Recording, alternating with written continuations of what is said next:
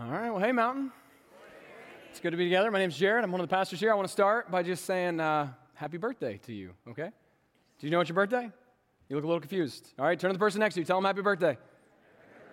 Come on, there are a thousand people in this room. We should be a little louder than that. Say happy birthday. Okay, it's your birthday. It's all of our birthday. We're celebrating 200 years together as a church. All of us here at Mountain Road and at Edgewood and Aberdeen and Abingdon, wherever it is that you're participating online, let's just start by celebrating this milestone, by welcoming in everyone at all of our campuses. It is our birthday, all right? And as we've thought about 200 years and celebrating it, well, we, have started the year by going behind the scenes to see some of the godly principles and values that make Mountain Mountain. Okay, we're, we're, looking to better understand the foundational principles that for 200 years have led to missional success, where thousands and thousands and thousands of people have come to know the Lord through this church. And we know that those same principles that guided us in the past, well, they're going to lead us in the future because those principles come from. Uh, do, do, you know, do you know where they come from? Anybody, you, can, you can respond. It's okay. It's a safe place. All right. Do you know where they come from? The, the Bible is close enough from Jesus, okay? It's like whenever anyone asks you anything about the church, just say Jesus. You're going to be right 100% of the time, okay? And today, uh, what I want to do is say you need to go back and watch these last few weeks because they're key, they're important, they're, they're pivotal to who we are as a church. But for right now, I want to jump into this really important moment in Jesus' ministry that we read about in the Gospels, okay? And if you want to follow along, you can open your Bible to Mark chapter 10, Jesus, at this point, has been spending his time uh, teaching and healing and prophesying. He's building a reputation, okay? And people, they want to get close to him. He's got this reputation that people are like, you know what, if I can just get close to Jesus, it's going to change something in me. And, and he just finishes this really important teaching around divorce. And this teaching, it gives increased value to women and children in an otherwise male dominated culture and world. And people, they hear what Jesus is saying and they react to it a very particular way. And I want you to, Jesus teaching on divorce, he's giving value to women and children. And look at what starts to happen, okay? The scriptures tell us that people were bringing their little children to Jesus and, place, and he was placing his hands on them. Like people hear Jesus in this radical teaching, valuing, elevating, making more of women and children. And so their response is to bring their children to him for him to place hands on them. But the disciples, look at what they do. Well, the disciples rebuked those people. Like, no, no, no, no. So get, get back. Jesus has got important stuff to do. But don't miss what Jesus does here because it is key. When Jesus saw this, he was indignant. Another uh, translation would say, uh, but Jesus was irate and let them know. Has anybody ever been irate with you and let you know? It might have happened last night at my house, okay? It happens sometimes. It does. And Jesus, he's, he's frustrated, he's irate, and he goes on, he says this He says, Allow the little children to come to me, let them come. Don't hinder them, for the kingdom of God belongs to such as these. truly, I tell you, anyone who will not receive the kingdom like a little child, well, they're never going to enter it. And he took the children in his arms and he placed his hands on them and he blessed them. And we learn something really, really important here about Jesus, about God's heart. And that's that Jesus loves kids. And you may, you may read this and find yourself in kind of one of two categories. Uh, maybe you're scratching your head and just saying, like, what's the big deal? Of course, Jesus loved kids. Like, shouldn't we all love kids? Kids are a special blessing. Are you in that category? Anybody? I hope a few of us, okay? Or maybe you're in the same category as the curmudgeon disciples. You're like thinking, dang straight, those kids, they, they are obnoxious. Keep them away from me. What if they sneeze on me? I'm sure Jesus, he's got more important things to do. He's got more important places to be. He doesn't need to waste his time with these kids.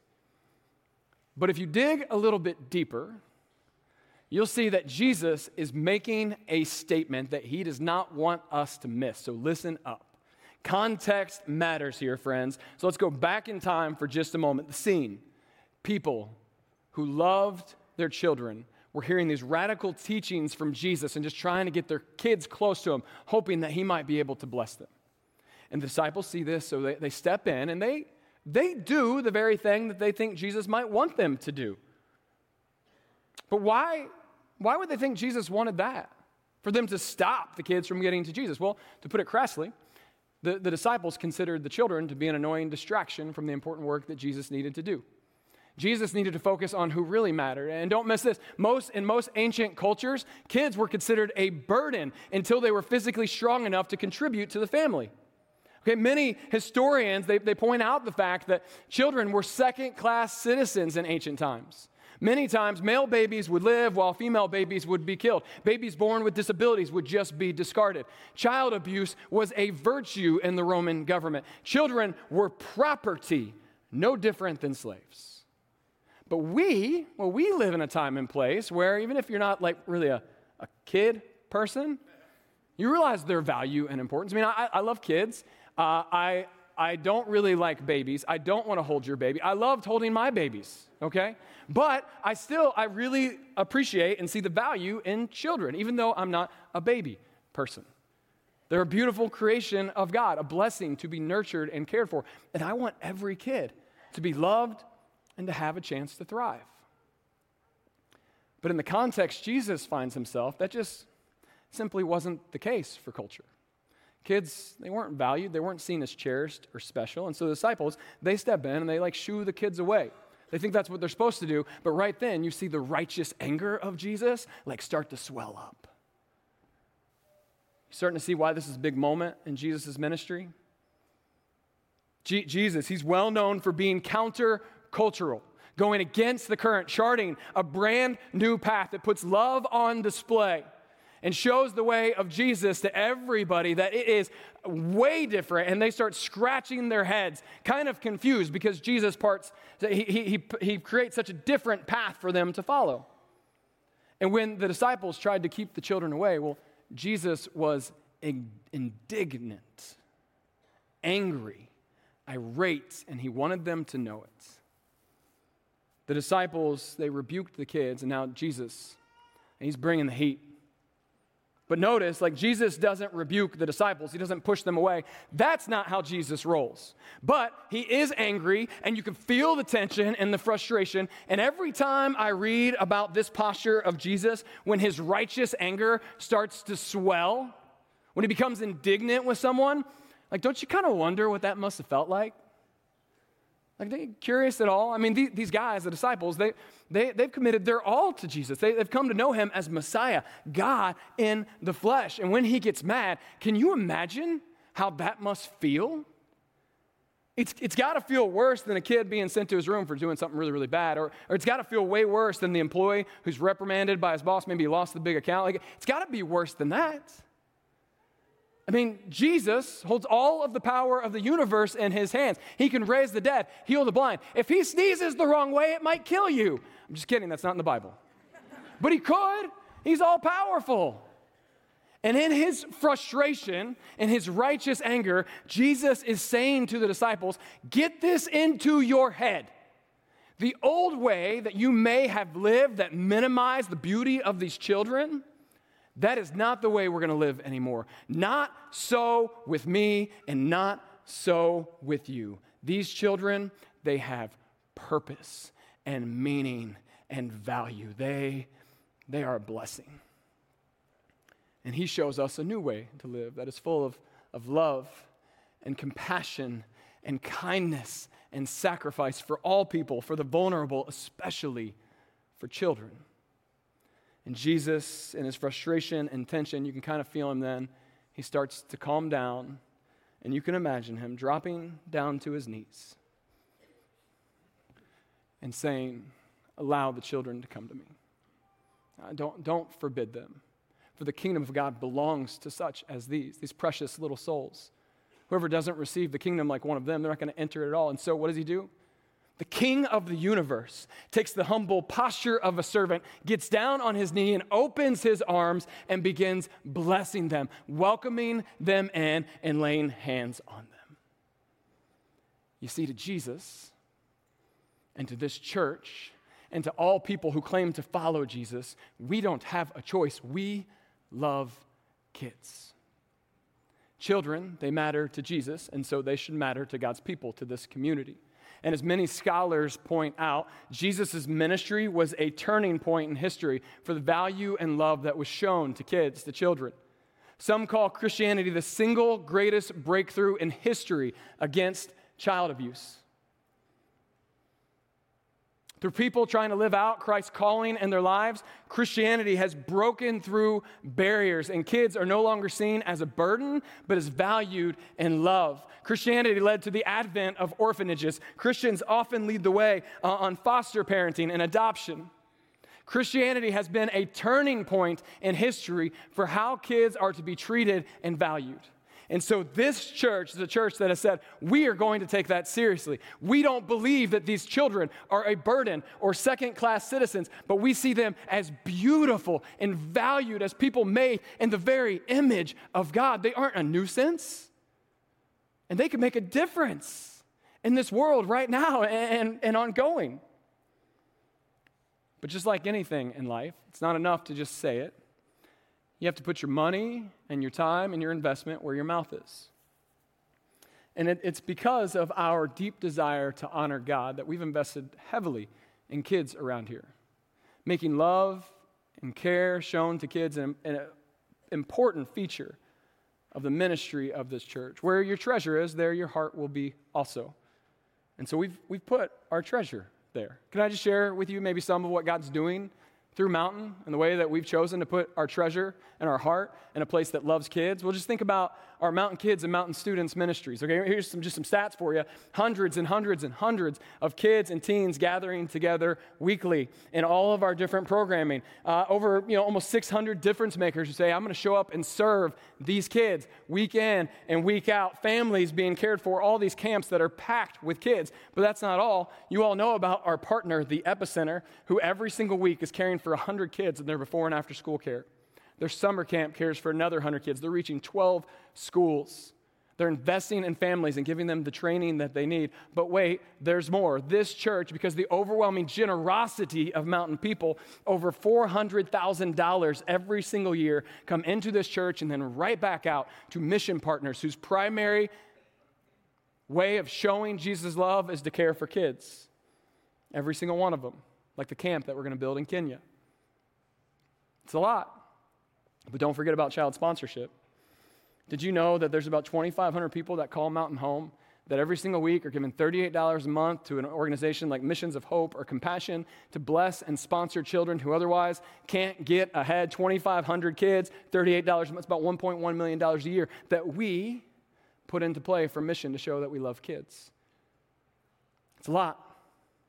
And I don't share all of that to brag about how awesome we are. I share about it to celebrate the unstoppable good that God is doing through Mountain. I share to show how awesome He is. We want to be like Jesus, taking all of these kids into our arms and blessing them. And the Lord has given us that opportunity. So we just humbly repeat what the psalmist said It's not us, it's God working through us. The Lord has done this, and it is marvelous in our eyes.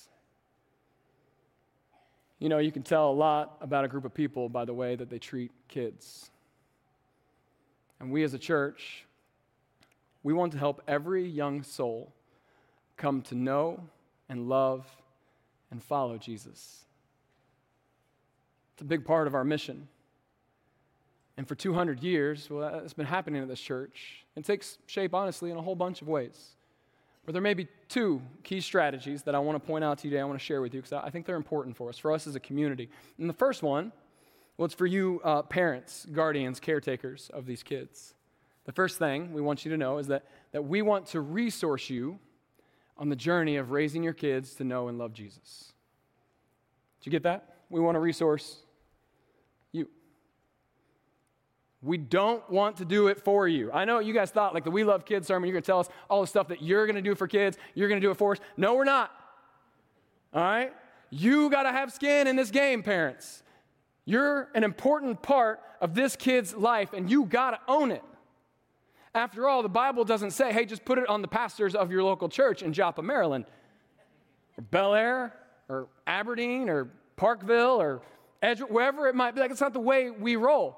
No, Ephesians tells us fathers and mothers don't frustrate your children with no win scenarios. Anybody ever done that? Listen, I'm my kid's basketball coach. I can frustrate the tar out of him, okay? don't frustrate your children with no win scenarios, but instead, Take them by the hand and lead them the way of the master. Parents play a crucial, God ordained role in the discipleship of their children. In the book of Deuteronomy, we, we have a blueprint, a path. Parents, this is for you. So listen up. Here's what it tells us it says this Love God, your God, with your whole heart Love him with all that's in you. Love him with all you've got. Write these commandments that I've given you today on your hearts. Get them inside of you and then get them inside of your children. Talk about them wherever you are, sitting at home, walking in the street. Talk about them when you get up in the morning and when you fall into bed at night. I know sometimes parents, you just want to fall into bed at night, right? You're so worn out. Tie them on your hands and your foreheads as a reminder. Inscribe them on the doorposts of your homes and on your city gates. Check this out, parents. I'm talking specifically to you. Your job is twofold. One, to love God with everything you got. Everything. Get Jesus in you. And then, second, show it to your kids. Here's some maybe difficult truth for you. See this jar? Well, this jar represents a child's life. In this jar, it's filled with, with marbles, 936 marbles to be exact. And each marble, well, it just represents like one week in a kid's life. One week. That's it. See it? One marble, one week. And 936 marbles, well, they, they add up to the first 18 years of your child's existence, when by our standards, they're free to become adults and just kind of leave you in the dust if they want to, okay? And there's certainly more to life than just those first 18 years. There's some space in here for the rest of it. Those first 18 years, they are key, they are pivotal, they are important, and for every week that goes by, that is a week that you cannot get back. Another week, another moment in the past. Another week, another moment gone. Another, that moment we went way out of here. It was a bad one. That was a bad week. You get out of here. I've got a four year old at home, so that would be um, 208 marbles ish, okay? I also have a 10 year old and a 13 year old at home, but I'm gonna be honest with you, I'm not gonna pull out that many marbles because I don't really wanna cry in front of you today, okay? You have 936 weeks to point your child to Jesus until our culture says they don't have to listen to you anymore. And the Bible reminds us of how important, how vital, how much every single breath that we have is a gift that we get to share with our kids. We have an opportunity to take them by the hand and lead them to the master. But to lead them to the master first, you got to know where the master is. And that's why Deuteronomy describes it this way. He gives us the blueprint. First, love God, your God, with your whole heart. Love Him with all that is in you. Love him with all you've got. Write these commandments that I've given you today on your heart. It starts with you and it starts with me. It starts with us. We need to get close to Jesus. Let him permeate all of our life so that others will see it. And few are closer to us than our children. You have 936 weeks to show them the goodness of God. 936 weeks. That's all. It goes by fast. So, as the Bible tells us, take every single opportunity. When you lie down and when you rise. Well, when, so, when? When do we? Sounds like all the time to me. When you sit down and when you walk. Like, when do we tell our kids about God? Like, kind of all of the time. Bind them on your hands, make it to where everybody can see it. Put it on the door frame of your house that when you come and go, you and your kids will see it. You don't want to hear this, I understand, parents. But time ticking away. So, what kind of investment are you making in your child's life? Is it just sports? Is it just academics? Like, those are good things, invest there. But they're not the most important thing or the ultimate thing. Are you investing in their spiritual life? Are you showing them Jesus? That's your job. But don't forget, it starts with your own investment with who Jesus is to you. Let me describe it this way, okay? You're like the sponge. Isn't that flattering? You're welcome. And as a sponge, your life, your job is just to absorb all of Jesus' love into your life. And when you really do love the Lord your God with all your heart, with all your soul, and with all your mind, that's it's going to become evident. You'll, you'll be drenched in it. You'll be so immersed in it. And first, what that means, you're going to realize his love and enter into his presence, into a relationship. And then you're going to start to become like him, absorbing all of his character into your life. And eventually, you won't be able to help it. You'll begin to do the very things that Jesus did in this world. And when your kids see that you are walking with Jesus, that you're absorbing all that Jesus has, well, they're going to start to take note too. They'll see the way that you live your life, a life lived in step with Christ. It'll be, it'll be felt by them, it'll be known. If you're filled with Christ's likeness, then the result will be that the reflection of your life will be a reflection of Jesus and his character, and that will overflow and it will drip off of you onto those around you. Your kids will take notice, they will see Jesus in you. Let them see you. Be connected to Jesus. Let them, let them see you pray. Let them see you read your Bible. Let them see you worship God. When they, when they see that, what they're going to see is that you're connected to the source, that Christ likeness is just going to drip off of you on to them. Let, let them see you serve. Let them see you treat people well. Be slow to be angry. Put the needs of others before your own. Care about your body. Admit your mistakes. Be quick to apologize when you're wrong. Let them see you go back to the source that sustains you. But then let them see you forgive those who have wronged you rather than talk badly about them behind their back. Let them see that you actually care about what you watch and what you listen to. Make sure you're staying connected to the source, prioritize your faith, and you'll be so filled with Christ likeness that it's just gonna, it's gonna drip off of you onto them.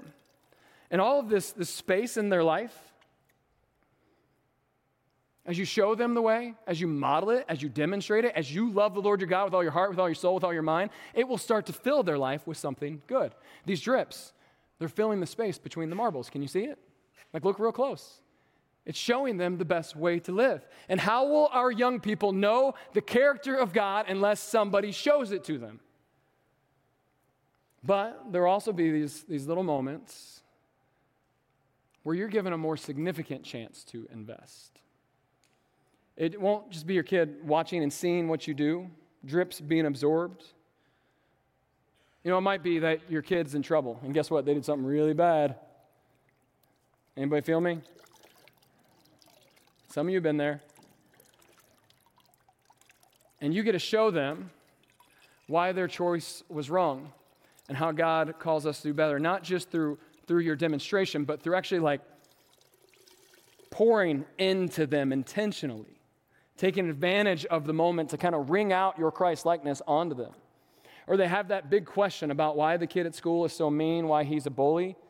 And yeah, sure, you, you can blow off the question. It's a hard one to answer. Or you could talk to them about sin and brokenness and how God calls us to love our enemies. You, you could talk to your kids about what it means to grow up, to mature. Like, did you know you get to have this next talk with your kid? Yes, you. Congratulations. I know you're all excited to hear that. You get to talk about how sex is a beautiful creation, and, and the, you get to talk about the way God meant for it to be used in this world. Because remember, if you're not having the conversation, somebody else will, or they'll read it on the internet. We get to choose what their life is filled with. We get to help them decide what kind of career path they're going to go down and point them back on how to honor God and use the gifts that God has given them to serve this world, uncover those, and use them to bring God's glory and the beauty of His creation into this world. We get to talk to them about why bad things happen in this world and how Jesus calls us to bring goodness and justice to the world. Let your child see you love God, be so soaked in Christ likeness that everyone around you can't help but know it because it just kind of drips off of you. But then, take advantage of those special moments where you just get to wring out Christ's likeness into their life. And if we do that, it will transform their life. And the jar, while time continues to slip away, what you leave them with will fill the void with the most important truth of their life, and that is that the love of Jesus is theirs. Time may go, but let Jesus be what's left behind. It starts with you, parents. That's the first thing. You know that we want to resource you as you raise your kids to know and love Jesus. But there's a second thing that's super important as well. And that's the reality that it takes a village. Now, you, you don't have to go at it alone. We're here with you. Ben talked last week about the one another's of the Bible. I don't necessarily have time to do a full recap, but here's what I'll say to you. The Bible makes it clear that your faith is not just about you, it's about the community of God. If you try to go with this faith thing solo, you may not make it, and the community and the mission, it will suffer. And so, on the journey of raising your kids to know and love Jesus, you have to be primary, parents, guardians, but you need to know that we want to partner. We want to partner. And what do I mean by we? I mean, I mean us, this church. Like, look at the person next to you. Like, seriously, turn your head. Look at the person next to you. You see them? Did you know they want to partner with you? They didn't know it yet, but they do now. Welcome to the club. We're in this together. We are better together. We are called to pray for one another. We're called to encourage one another. We're also supposed to help disciple one another.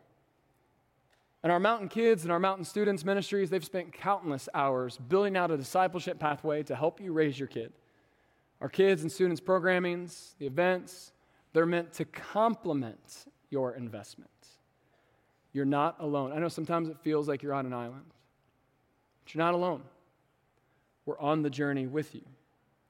And what the data shows us is that for every one kid, there needs to be five adults who are spiritually investing in that child to help point them to Jesus. That's where we find success. If we can get five adults for every one child, then that child's life will be changed. Parents, guardians, you are one.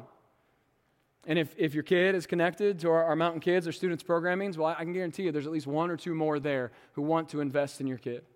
We have hundreds of adults who care about and invest in children around this church, which is great because your child needs more than just you. You have a village, it's a big village, and this village here is impacting lives, coming alongside of parents and helping to fill kids' lives with all the goodness of Christ likeness. Loving kids, showing them the way wringing themselves out into their lives. Much like my friend Joy, uh, I was a student pastor here when I, when I first moved to Maryland 12 years ago. And uh, on that journey, I got to invite a bunch of people into ministry to serve uh, alongside of our team, and one of those was Joy. And that journey for her, she's still on today, and it, it impacted not just her life, but the life of those kids around you. I want you to hear just a little bit of Joy's story. Check this out.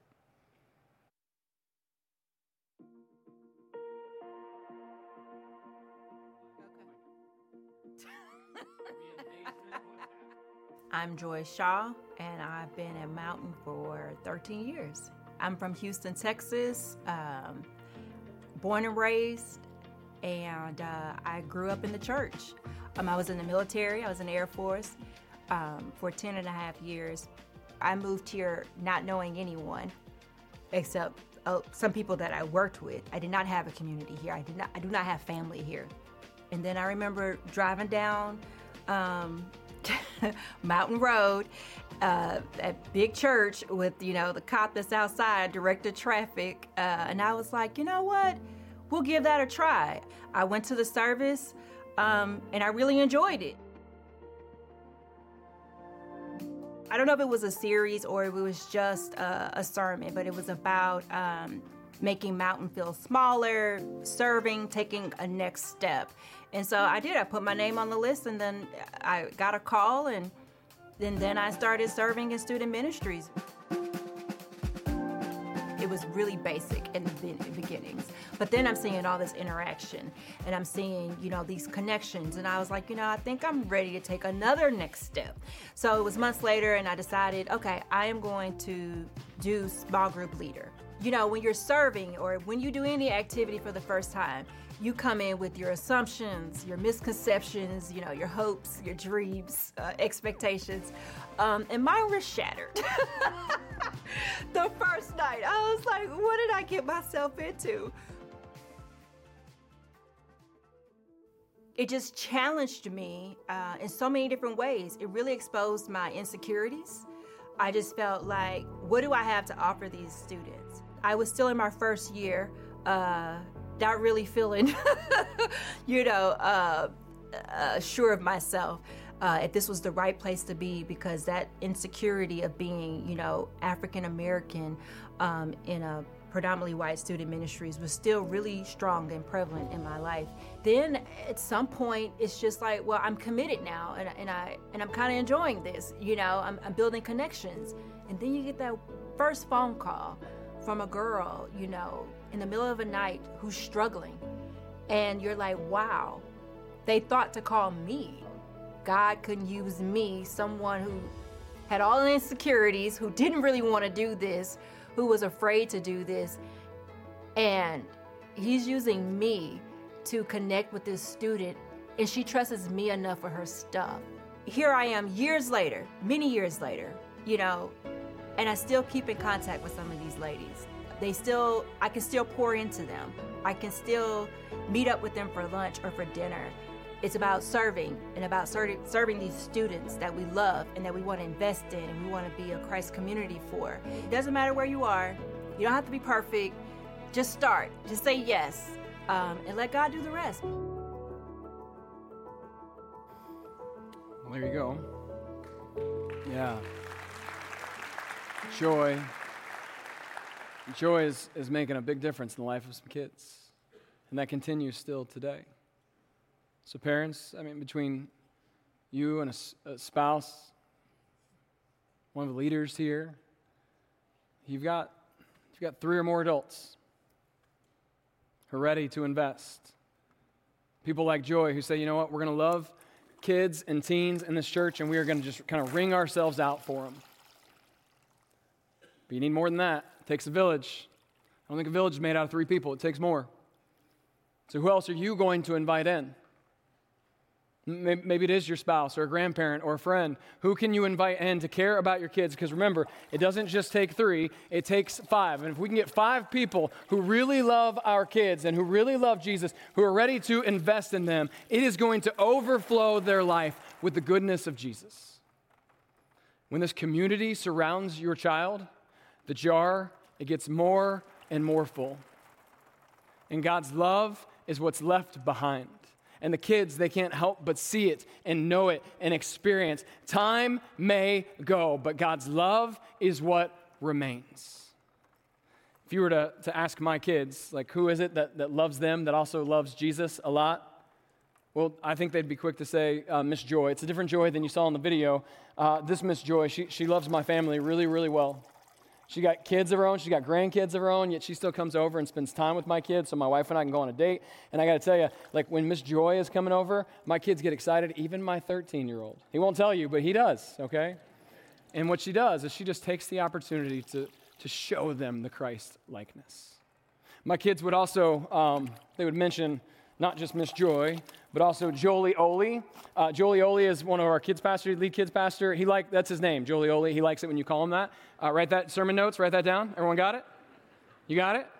Jolie Oli. Spelled exactly how it sounds. Okay. Well, he's also my neighbor, and he's got kids similar in age to mine. And I got to tell you, Joel and Miss Joy, they just they love my kids. It shows them Jesus it overflows their life. And it's not just Joel and Miss jo- uh, Mr. Joel and, and uh, Miss Joy. It's also, um, well, let me tell you this, this way. Miles, he's my four year old. And uh, I was like, hey, Miles, we need a family picture. It's been a while. Who should be in our family picture? And I was really glad that I made the cut. Okay, he said, first mom and dad. I was like, let's go. And then Isaac and Ella, I was a little surprised Isaac made the cut. Uh, and then he's like, Blue and Hazel, the dogs. But you know who else? Mr. Mark! Mr. Mark lives a few doors down from us, and Mr. Mark, when he shows up, he picks my kid up and he loves him. He goes to this church and he shows my kid the love of Jesus. He pours it out for him. These folks, they're making an impact in my kids' lives that will impact them forever. And though time may go, what remains is the love of Jesus shown to them. And you know what I've learned through, through my years of serving kids and students? It's that in a kid's biggest moment of crisis, they need someone other than mom or dad who can speak good things into their life. Mom and dad, you know that they already know what you're going to say. They know you. And oftentimes they don't want to hear it, they just want to write it off. But when you have others as a part of your village who are reinforcing what you have to say with wisdom that comes from being connected to Jesus, that's when those partners in ministry become most valuable. They're, they're third space a neutral party. And you want to surround yourself and your kids with someone who's going to fill them up with Christ likeness, continuing to live with Jesus and then wring it out into the kids' life, showing them the best way, the way, the truth, and the life, so that when time fades, what remains is Christ likeness. My wife and I, we couldn't do it on our own. And I got to tell you, we are so grateful to be a part of a church that has the Miss Joys and the Jolie Olies and the Marks, the people who want to love my kids, the people who love Jesus and want to show them that Jesus loves them too. Parents, you're primary. Church, everyone else, we're a close and super important second. And we need to commit to partnership, to prayer to encourage, to help out, to coach, to equip, to love, to guide. That's a responsibility that we need to take seriously, all believers. And Jesus opens our eyes to how important that is, especially in our relationship to kids. So let me ask you, church, question for all of us. Parents, you're off the hook for just a second. Are you partnering? Are you praying for the kids in our community? Are you pouring yourself out to them in some way? Because as we look to be disciples of Jesus, what's clear that means we're to love kids. So maybe it's time for you to, to mentor a kid, to serve a kid, to serve in our kids or student ministry, to support a child through child sponsorship, to go on a go trip. Right now, we've got a group of mountain people who are serving 300 kids in a predominantly Muslim country right now with a VBS. Maybe you need to commit to praying for the next generation because right now they never come to mind. Maybe you need to serve with kids in your community in some way. Yesterday I was at Emerton Rec all day long with a bunch of people who were serving kids. Maybe that's your place. If you don't know what to do, just ask a kid or student pastor. But be a person who listens to the words of Jesus and finds some way, somehow, to pour yourself out and to love kids so that what remains in their life is this clear understanding that the love of God is available to them. And those little moments, they add up to be a game changer. If we put love on display clearly, and we show the love of Jesus to kids, not only will the kingdom of God grow because everyone wants a place where their kids are loved, but the future of this church and the mission will be bright and overflowing with God's goodness, not just for the last 200 years, but for 200 years more. These kids are at the center, they are the future. Let's invest now and see what they can do. It's almost worth saying it like this. Not that we love kids, but that we get to. And Jesus, well, he, he let the kids get close. He showed them love. And he had compassion. And he blessed them. And if we're going to be a church who lives like Jesus, that means we need to be a church that loves kids. The call is easy be like Jesus. Let's pray. God, you are good, and your goodness, Lord, for those of us who have experienced it and it's overflowed into our lives, and we know like we can't help but model it, to live it, to show it. We want to be more like you. And so, Jesus, my prayer for each and every single one of us is that we would come to realize like we have a part to play in loving kids in this community. God, it, it can be as simple as being a person who is prayerful. And in that prayer, it's, it, it's not simple, it's profound and it changes lives. Or God, maybe it's stepping up to mentor a kid, to take a kid under our wing, or when a parent invites us in to, to, to share in raising their child, that we say yes to it. Or maybe it's emboldening parents for the first time to live out the love of God in their lives in a way that their kids can't help but see it. God, you are calling each of us into your presence, and we know if we're going to be in your presence, when you got down on your knees and you opened your arms and he loved kids well. So, God, help us just to be like you, the one in whose name we pray. Amen.